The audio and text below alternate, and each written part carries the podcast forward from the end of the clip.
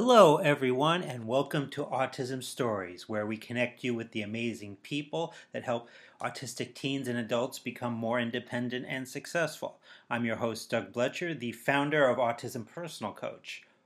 Who are the true experts about the autistic experience and how can they help change the world?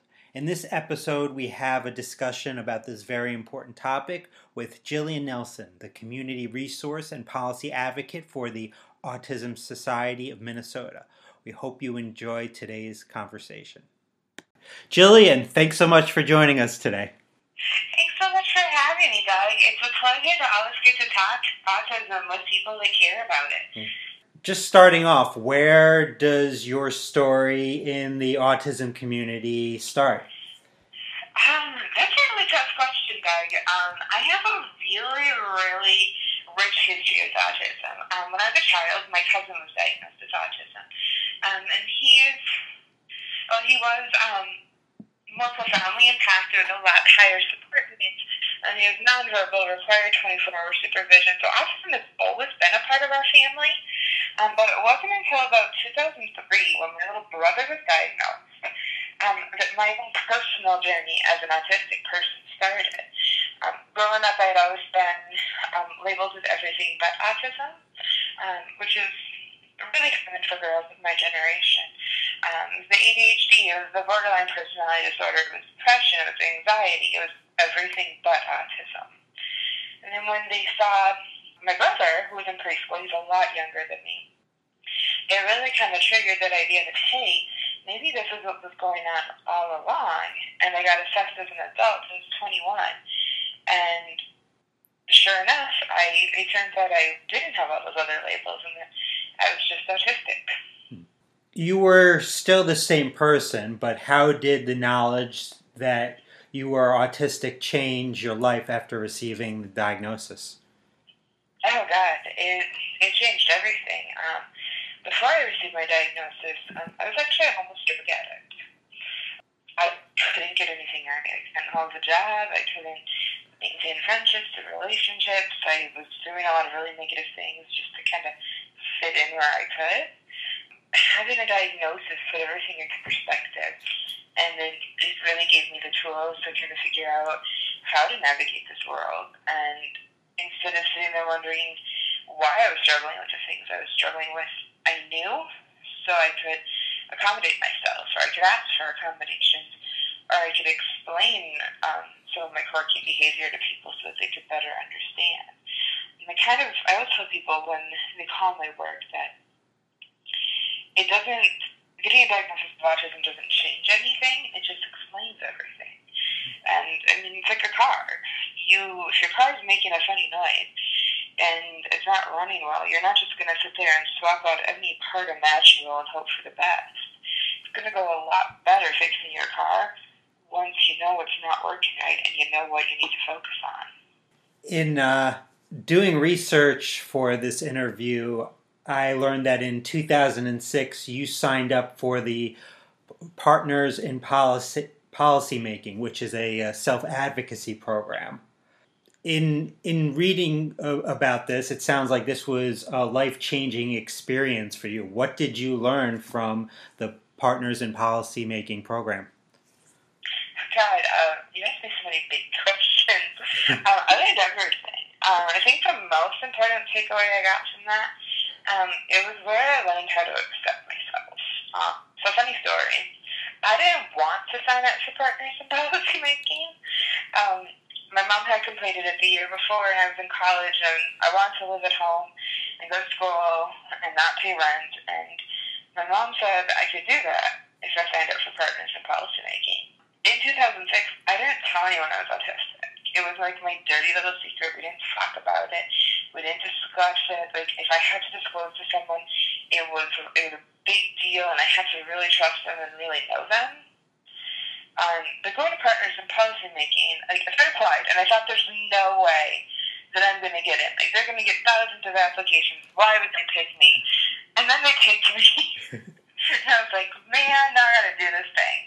But I also really wanted free rent, so I went along with it. And the very, very first weekend, being in a room full of people that didn't see me having a disability as something that made me weak or mm-hmm. something that made me an outsider, and having that acceptance, it, it was the first step towards me accepting myself and me becoming a strong and proud self advocate. And I learned everything else. I learned all about housing and employment and education and how to change the world at a county level and how to change the world at a state level and how to change the world, the world at a federal level.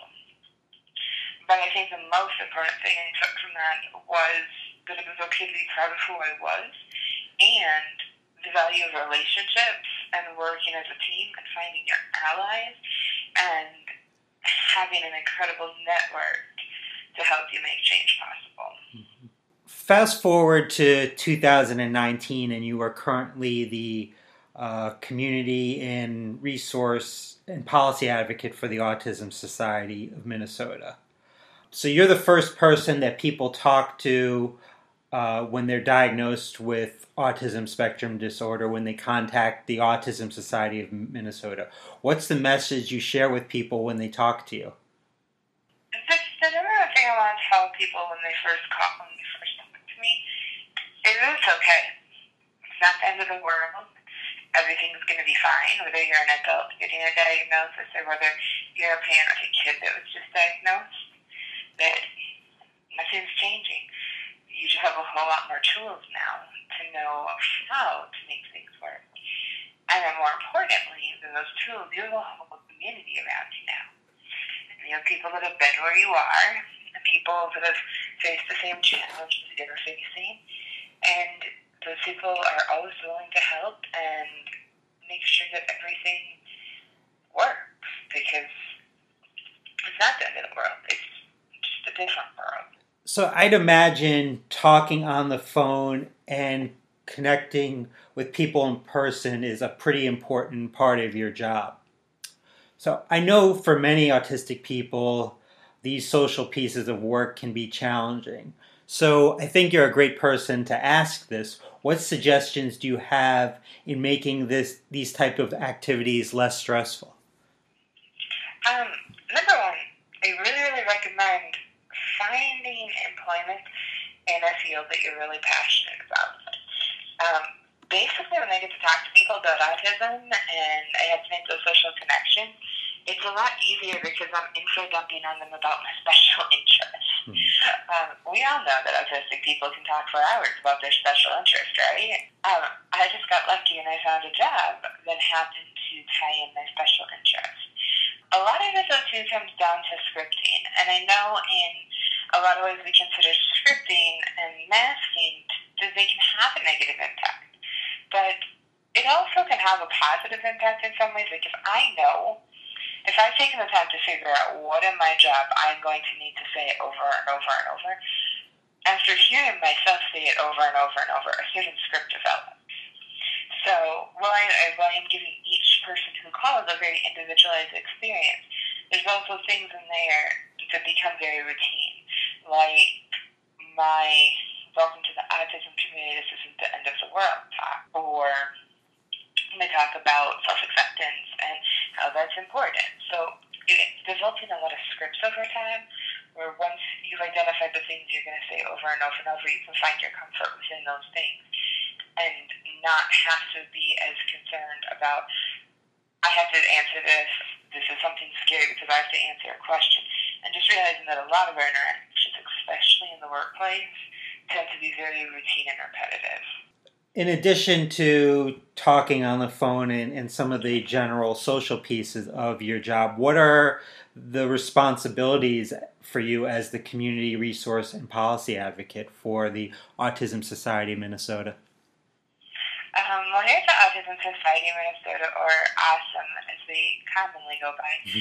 Um, nobody in this office wears a single hat. So um, as a community resource and policy advocate, I manage all of our incoming information resource requests. Um, so it's answering a lot of questions like, well, where do I find resources? What do I do? I was just diagnosed. Um, but also they're answering a lot of unique questions like, how do I find a product that will keep my six-year-old from breaking our TV every week? Or what's the best dog breed for a kid with autism, or what places of employment work. Um, one of the most challenging questions I've answered this year is whether or not it's legal for your employer to ban you from disclosing at work. Mm-hmm. So once I get questions, if I don't immediately know the answer, I do a lot of research and a lot of digging, which also kind of informs the second main function of my job, which is I'm the policy advocate. So I direct all of our public policy work, um, both federally and at a state level. Um, so I make recommendations for legislation that should be introduced in the best interest of the autism community, or also showing the capital if there's legislation being introduced somewhere else that is not in the best interest of the autism community. Um, to kind of fight against that. Um, I also work with our advocacy committee to kind of give individuals with autism as well as family members um, the power and skills to make sure that they're helping with the lobbying efforts and that their voices are being heard on the political scene. And I also curate our bookstore. So we have a retail collection that goes to some of our large events or community events, or people can come in and shop in my office at any time. Um, and it's a collection of books and fidgets and sensory tools that have all been curated by an autistic adult um, to provide education and just things to make life a little bit easier. And then I also do um, a lot of our resource fairs where we go to the community and represent the Autism Society and help people get connected with who we are so that they connect with those services. And, just a couple things. I'm not busy. it sounds like the exact opposite. Uh, but it's, it's easy because I love what I do. So it's it's long hours, um, and sometimes it's very stressful but there's always those rewarding moments when you realize what an impact you're making in this community that's also my own community. And that makes those long hours go fly by a lot faster. What what is the uh, your mo- your favorite fidget toy that you have in the office? Oh God, it changes all the time. Um, I think if I had to pick right now, um, it's a toss up between the Simpl Dimpl by Fat Brain. Um, it's like this little silicone eight. It looks like an eight. And it's hard plastic and it's got these like silicone bubbles in the middle of the eight that you can like pop back and forth. Uh-huh. Or we have a vibrating seat cushion. Like it's pressure activated, so like you hug it or you lean on it and it vibrates. And it's completely silent, but it's just really, really great input. It makes me happy. So one's more like a little more intrusive, and the other one's something that I can keep in my pocket and take with me everywhere. Actually, one of my favorite parts about the bookstore is I also get to test out all the new possible fidgets. So if I see something, I can call the manufacturer and be like, "Hey, I think that might be cool. Can you send me a sample?" And then I get to play with all the new things and decide if it's great or if it's horrible. Who doesn't love a free sample? exactly. I do. I do also share with other autistic people in my office um, sometimes they love what I hate, and vice versa. It seems that through your work, you're quite often educating the community in, in regards to the experiences of autistic people. I think we've come a, a long way in terms of education, but we still have a long way to go with this. So, what, what do you think neuroty- neurotypical people still need to learn about the experiences of autistic people? I think the biggest two I need them to learn is that our voices are really, really important, especially parents, providers, and educators. Autistic adults used to be autistic kids, and we went through some stuff to get to where we are. Um, we found our voices, or whatever we, we communicate. But if we're talking to you about our experience as an autistic adult, or as an autistic child from our past, what we're saying to you matters, and stepping back and listening is the most valuable tool we have to help the tiny autistic people that are grown up still. Um, and then I, I would really like neurotypicals also frame that in the concept of understanding that number one, sometimes the social interactions where we're trying to communicate what we know about life as an autistic person They may not always go exactly the way that a neurotypical thinks they should. And part of that is the diagnosis. of social impairment is like a hallmark trait for someone with autism. Um, and I think that gets lost in that place when autistic people try to take on a voice of leadership or a, a voice of authority. That it's assumed that because we can step into that place of leadership and authority, we should also magically have the social skills of what the neurotypical world considers a leader. Um, I would also like neurotypicals to recognize that when we are talking about those past and saying this is harmful, this hurt me, to remember that there is a lot of emotion there mm-hmm. because many of us are speaking from a place of significant trauma. And the, the, the world isn't looking significantly enough yet at the trauma that autistic people experience existing in a world that's not made for us. So approaching those conversations, especially those tough conversations with, with kindness and remembering that for us to step forward and say, this is hard, or this is bad, or this is hurtful, or this is this is stressful, or this is not okay. Still with a social impairment and potential trauma, that takes a lot. And, and rather than looking at the errors in the message or the errors in the socialization, please recognize the bravery and the tenacity that it takes for us to step forward to communicate those messages because we want a better world. Does that make sense? Yes, that, that's that's a great message. I'm really passionate about supporting all people with autism. And so often, autistic people that are part of the LGBT community don't get the support they need. So that's why, uh, in doing research, it was great to see, see you offered a sensory sensitive space at the Minnesota Pride this past June on behalf of the Autism Society of Minnesota, and that you facilitate an ongoing support group for the LGBT and autism community. Can you explain to our listeners why a space like this at Pride is so important? And what was the feedback that you got from those that visited the space? These two things, um, the escape space at Pride and the LGBT support group, these two things, these are my projects of my heart. I love them so much. Um, being an autistic lesbian, I really, and working in the field, I started to realize that a lot more of the people that I work with were identified as LGBT. So I, did, I started doing a lot of research, and there's, there's not a lot of data out yet about the LGBT portion of the community. But the current stats are saying that individuals with autism are seven times more likely to identify as gender nonconforming or transgender than our neurotypical counterparts.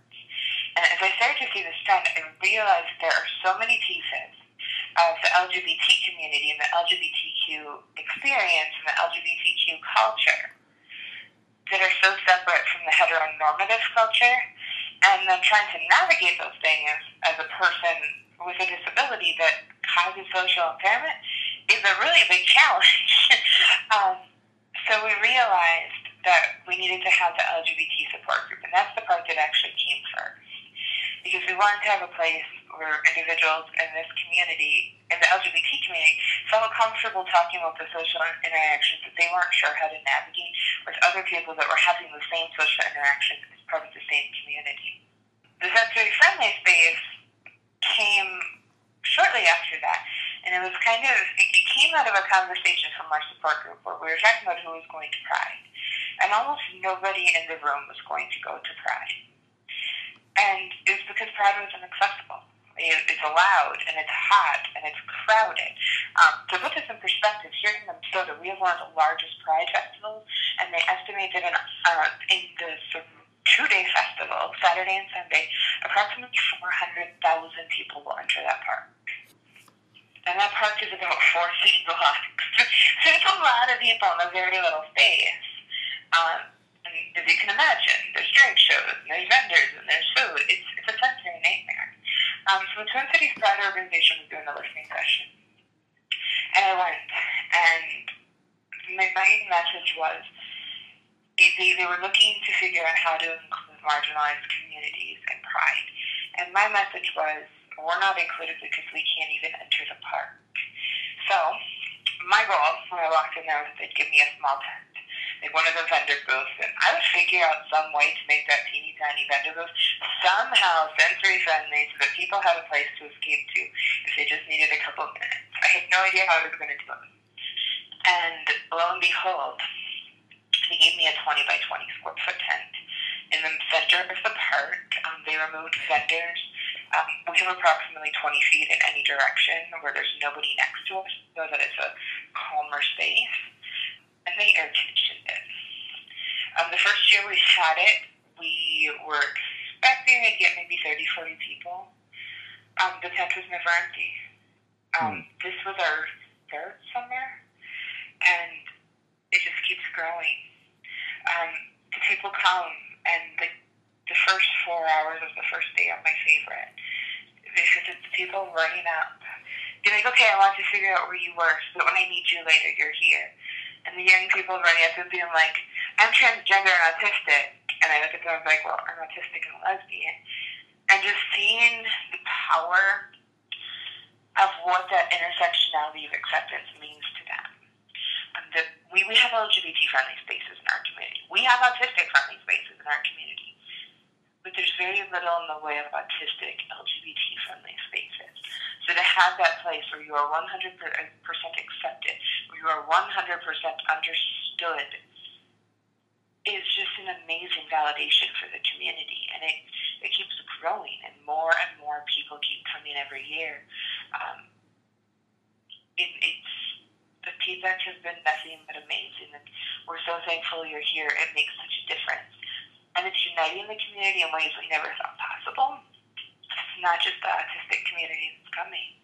It's people with anxiety. It's people with mental health challenges. It's people with chronic illness. It's, it's just creating this vibrant space for LGBT disability culture to flourish. And it is the most beautiful, mind-blowing thing to watch. What's been the response from Minnesota Pride after kind of seeing the interest in the sensory space? So the very first year, um, we walked through it together, and we cried as a group. the, the, the, executive director and the board president walked through it with me. We watched the people embracing it, and we cried and they promised me it will always be there um, as the years go on. Um, we run into some of the challenges that go with putting together at any large festival. Um, like this year, we were missing our air conditioner when we got there to set up and all of the walls of our tent. And in the beginning, like I was getting a lot of pushback from like their tent setup people. They're like, "Oh, well, you're you're on the list, but you're just gonna have to wait." And I called the executive director. And I'm like, "Hey, this is what's happening." And they recognize the need of, of this space for the community. So the executive director, as soon as she heard that our tent wasn't ready, that and that they were brushing us off, she got right on the phone. She's like, "No, like the people that were making all this stuff a conference, like, this needs to be a priority. This is one of the most important things we offer. We need to get this done now. Put them at the top of the list." Mm-hmm. So they're recognizing the need, and they're really excited to continue to have it. And as it goes on, they start to reach out to us about other things. Like their concert this year, um, it's the first time that we've really sat down and talked about how to make the big Pride Festival concert that happens Saturday night uh, more inclusive, or other events that they have throughout the year. Um, we'll have conversations about simple things they can do to make it more inclusive. Um, so it's really kind of opened up their eyes to the diversity of needs within the LGBT community and the awareness, and also understanding that the things that are great for the autism community, it's, it's a universal design approach. Nothing right. that you put in place to help people with autism is going to hurt other people. It's only going to make it a better experience for everyone. Hmm. Um, so we've been really communicative, communicative and just absolutely fabulous to work with. So, what's next? For you, and what would you tell other autistic people that want to change the world like you do? Um, well, what's next for me is I'm going to keep changing the world over here. Uh, I'm hoping to I, I love getting to do what I do now and educate people about autism, but I'd really like to take that to um, a larger level. Um, outside of my job, I'm working on launching a YouTube channel, and um, I have a presence on Facebook as, as a motivational speaker. Um, my YouTube channel is going to be Autism in Wonderland. Um, and I really hope to keep kind of sending spreading the message of autism acceptance and autism understanding and community bridge building because that's, that's really where my passion lies. Is how how do we build bridges to make change rather than just fight? And the same be my message for any autistic person that wants to change the world. Find the place where we need to build a bridge and find the vested stakeholders that also need that bridge and work together to find that common ground and to figure out how to change. Um, our stories matter. Um, our experiences matter more than you even know. Um, so I was able to get legislation shut down within 36 hours that was going to do a lot of harm to special education just by telling my story. And I think in our community, a lot of times we hold that card really close. Um, but when we tell our stories and we own our truth about being autistic adults, we're changing the perception of autism for the whole world. And within that perception, we're changing the idea of presumed incompetence. When we tell our stories, when we speak openly about who we are, we're showing the world what we're capable of.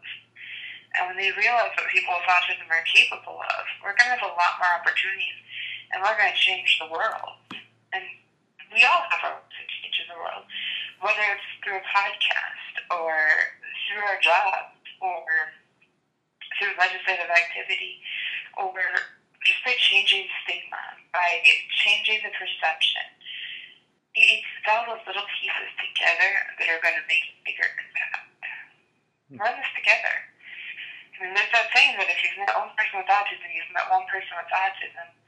But it's going to take a lot of people with autism to change the world and change how we're seen and change how we're treated have any questions, please feel free to reach out to me either on Facebook or through the Autism Society of Minnesota. I'm here to help people. Um, we never turn away an information resource call based on geographic reasons. So I'm happy to help anyone that's hearing this and give them information or help them connect with the right resources.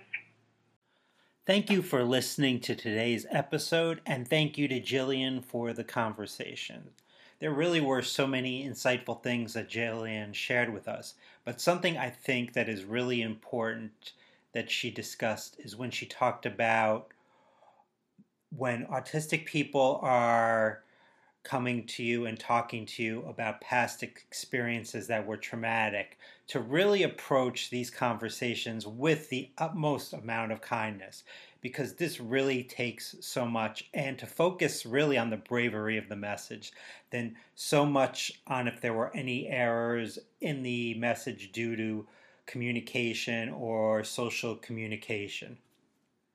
Did you know so often autistic teens and adults struggle with anxiety and as a result don't have success in their lives?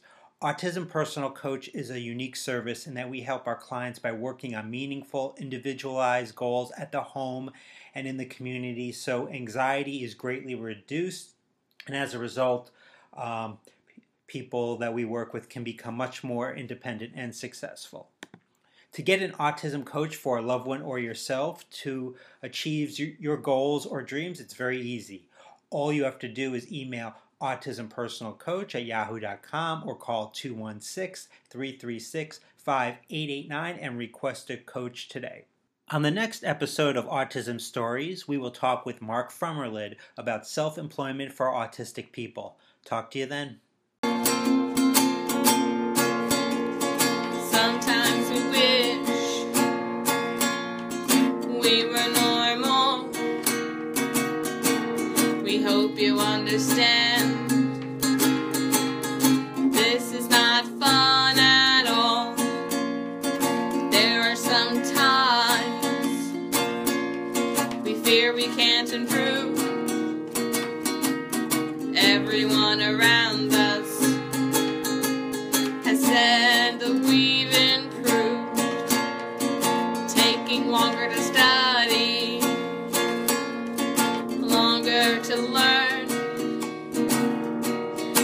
Also takes us longer to complete tasks at hand. Having Asperger's, not making sense. Our actions are different.